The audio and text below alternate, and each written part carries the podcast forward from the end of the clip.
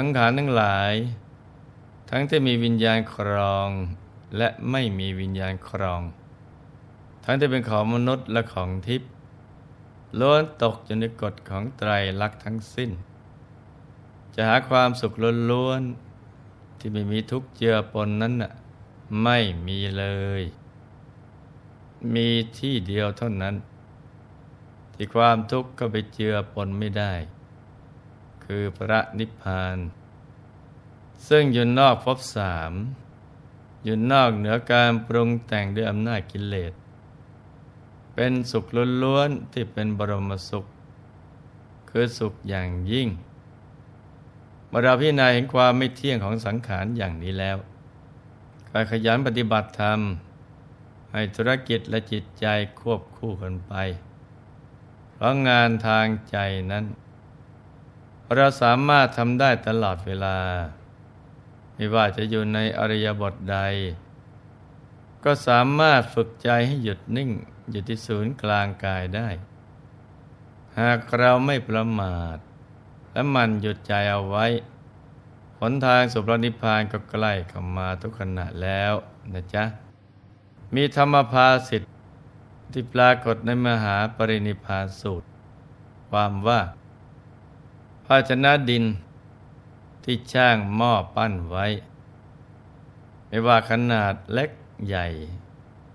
ไม่ว่าสุกหรือดิบ ทั้งหมดล้วนมีความแตกเป็นที่สุดฉันใด ชีวิตของสัตว์โลกทั้งหลาย ก็มีความแตกดับเป็นที่สุดฉะนั้นสรรพสัตว์ทั้งหลายล้วนมีความตายเป็นธรรมดา เมื่อเกิดขึ้นแล้ว ทุกชีวิต ย่อมบายหน้าไปสู่ความตาย เหมือนสายน้ำไหลจากที่สูง บายหน้าลงสู่มหาสมุทรมนุษย์ทั้งหลายทั้งเด็กและผู้ใหญ่ ไม่ว่าจะเป็นคนโง่ หรือคนฉลาด คนจนหรือคนรวย ทั้งหมดล้วนต้องตายในที่สุด ไม่มียาอายุวัฒนะใด ที่สามารถจุดรั้งความเป็นหนุ่มเป็นสาวเอาไว้ ได้ตลอดกาลทุกๆคนต้องแก่ชราไป และไม่นานก็ต้องจบชีวิตลงทั้งนั้น ตราบใดที่มนุษย์ยังไม่หลุดพ้นจากกิเลสอาสวะ ก็ยังต้องเวียนว่ายตายเกิด เช่นนี้เรื่อยไป ความตายจึงเป็นเรื่องปกติธรรมดา ที่ต้องเกิดขึ้นกับทุกชีวิต ฉะนั้นเราควรให้ความสำคัญกับมรณะสัญญา ซึ่งเป็นเหมือนระเบิดเวลาที่มีผู้กำหนดเอาไว้ แต่ตัวเรานั้นไม่รู้ตัวเลย คือกำหนดไม่ได้ว่าจะตายเวลาใด เมื่อไรที่ไหน กลางคืนหรือกลางวัน รู้อย่างเดียวว่า ต้องตายทุกคน แต่ก่อนจะถึงวาระสุดท้ายของชีวิต ให้ถามตนเองดูซิว่า เราได้เตรียมพร้อมที่จะเดินทางไกล ในสัมปรายภพแล้วหรือยัง บุญบารมีที่เป็นสเสบียงในการเดินทาง มีพร้อมแล้วหรือยัง ฉะนั้นแทนที่จะกลัวตายจนไม่เป็นอันทำอะไร เราควรหันมาใส่ใจ กับวันเวลาที่ผ่านไป โดยลงมือทำความดีเอาไว้ ให้มากที่สุดนะจ๊ะ ครั้งที่แล้ว หลวงพ่อได้เล่าถึงการเกิดขึ้น ของพระเจ้าอุเทน ซึ่งเป็นผู้ครองเมืองโกสัมพี ครั้งนี้ก็มาถึงเรื่องของโคสกะเศรษฐี ผู้เป็นเศรษฐีประจำเมือง ที่เป็นอุปถาของพระสัมมาสัมพุทธเจ้า เป็นบุคคลในประวัติศาสตร์ ที่เราควรจะศึกษากันเอาไว้ท่านโคสกะเศรษฐีนี้ก็จะได้เป็นมหาเศรษฐีประจำเมืองท่านได้ดำเนินชีวิตในสังสารวัตร อย่างไรบ้าง เรามารับฟังกันเลยนะจ๊ะ ครั้งเมื่อในแคว้นอาลกปะ เด็กเกิดข้าวยากหมากแพงเนื่องจากฝนไม่ตกต้องตามฤดูกาลอาหิวาตกโรค ได้แพร่ระบาดไปทั่วเมือง ผู้คนล้มตายลงเป็นจำนวนมาก จนต้องมีการอพยพไปอยู่เมืองอื่นแทน ในจำนวนชาวบ้านที่อพยพหนีไปนั้น มีชายคนหนึ่ง ชื่อโกตุหลิกพร้อมภรรยาและลูกน้อยคนหนึ่งได้อพยพไปอยู่ที่เมืองโกสัมพีกัน ทั้งครอบครัว โดยเดินทางรอแลมมาหลายวัน จนสเสบียงนหมดลง จึงถูกความหิวครอบงำ ไม่มีแรงจะอุ้มลูกเดินทางต่อไปได้นายโกตุหลิกบอกภรรยาว่า ถ้าเรารอดไปได้ ก็สามารถที่จะหาลูกคนใหม่ได้ ทิ้งลูกคนนี้ไปเสียเถอะแต่ธรรมดาดวงใจของผู้เป็นแม่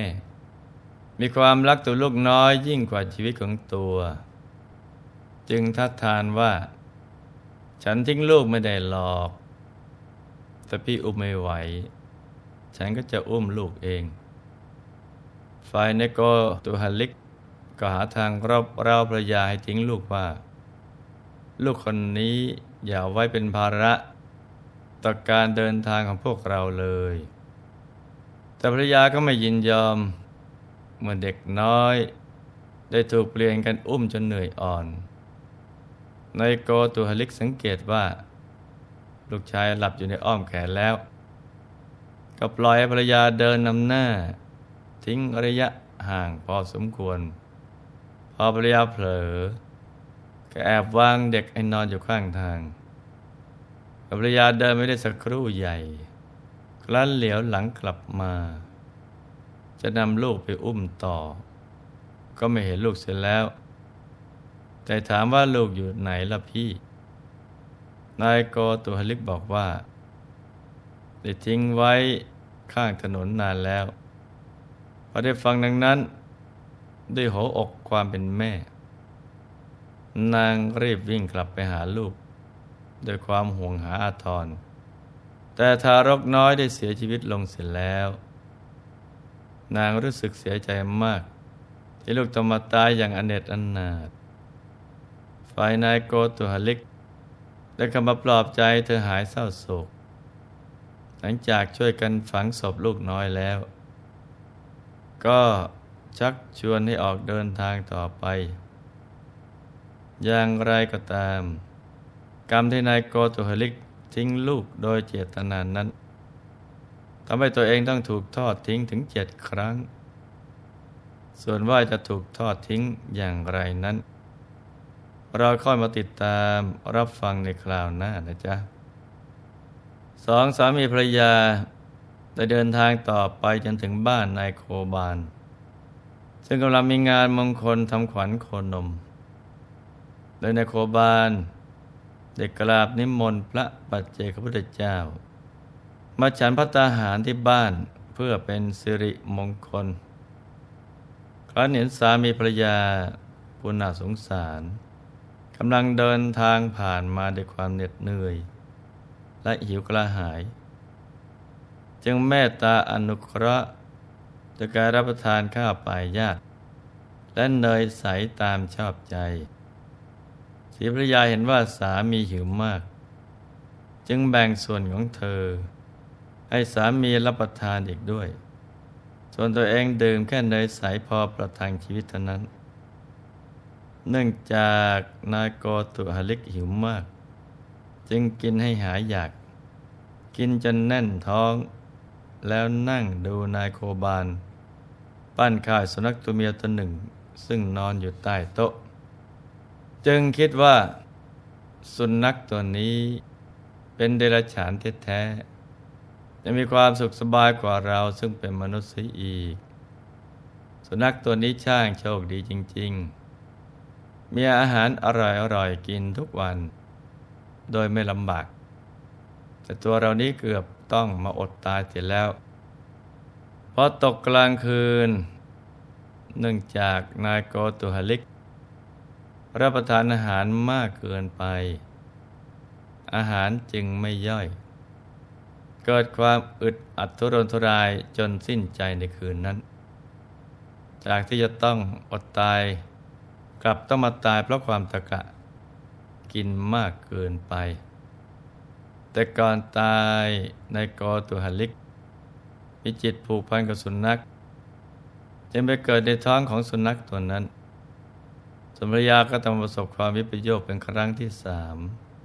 เพราะนางต้องพัดพรากจากบ้าน พัดพรากจากบุตรสุดที่รักและสุดท้ายต้องมาพัดพรากจากสามีอีก เมื่อนางทำชาปนกิจศพสามี เรียบร้อยแล้ว ก็ขอรับจ้างอยู่ในบ้านของนายโคบานต่อไป นายโคบานเห็นว่านางเป็นหญิง ผู้มีใจงดงามและน่าสงสาร เพราะเป็นผู้ไร้ญาติขาดมิตร จึงรับนางไว้ การที่นางได้อยู่บ้านของนายโคบานนั้น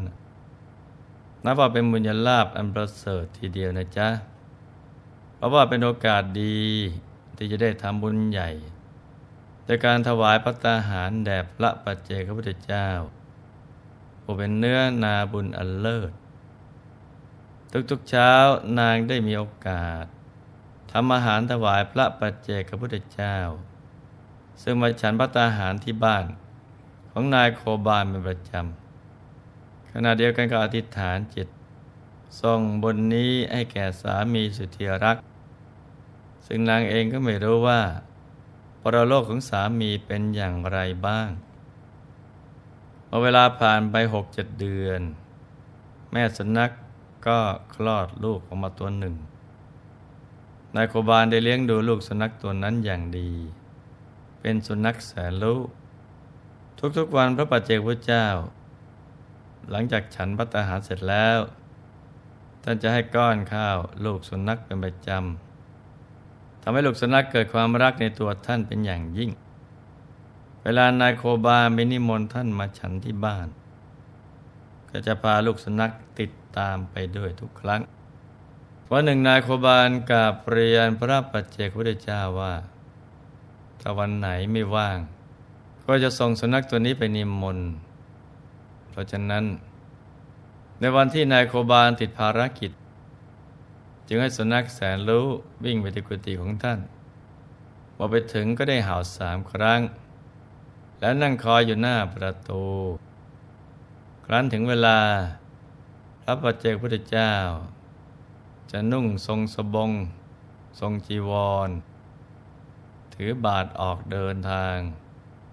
โดยมีสุนัขแสนรู้เป็นผู้นำทาง สุนัขตัวนี้จะวิ่งนำหน้า แล้วเห่าตามพุ่มไม้ต่างๆ เพื่อขับไล่งูพิษบ้าง สัตว์มีพิษบ้างให้หนีไป ทั้งหมดนี้ก็คือฉากชีวิตหนึ่งของนายโกตุหลิก ที่กำลังใช้กรรมมาเกิดเป็นสุนัขแต่ก็นับว่าโชคดี ที่ได้สร้างบนในภาวะของความเป็นเดรัจฉานส่วนว่าฉากชีวิตต่อไปของสุนัขแสนรู้จะเป็นอย่างไร ใครมาติดตามรับฟังกันต่อ ในวันต่อไปนะจ๊ะสำหรับวันนี้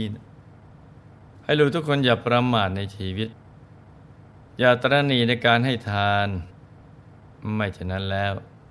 ชีวิตเราจะลำบาก ความอดอยากยากจนทำให้เรามีอุปสรรคในการสร้างบารมี ฉะนั้นให้มันให้ทาน รักษาศีลเจริญภาวนาเพื่อชีวิตเราจะได้บริสุทธิ์ไปทุกภพทุกชาตินะจ๊ะ ท้ายที่สุดนี้ หลวงพ่อ ขอมนวยพร ให้ทุกท่าน มีแต่ความสุขความเจริญ ให้ประสบความสำเร็จในชีวิต ในธุรกิจการงานและสิ่งที่พึงปรารถนา ให้มีมหาสมบัติจักรพรรดิ ตักไม่พร่องมันเกิดขึ้น เอาไว้ใช้สร้างบารมีอย่างไม่รู้หมดสิ้น ให้มีสุขภาพพระนามัย สมบูรณ์ แข็งแรง ได้สร้างบารมีกันไปนานๆ ให้ครอบครัวอยู่เย็นเป็นสุข เป็นครอบครัวแก้ว ครอบครัวธรรมกาย ครอบครัวตัวอย่างของโลก ยังมีดวงปัญญาสว่างสวัยได้กล่าวถึงพระธรรมกาย โดยง่าย โดยเร็วพลัน จงทุกท่านเธอธรรมกายเจดีมือนีอันนั้นจักรวาลอำนวยสุขทุกสถานราบนิพพานถึงสุข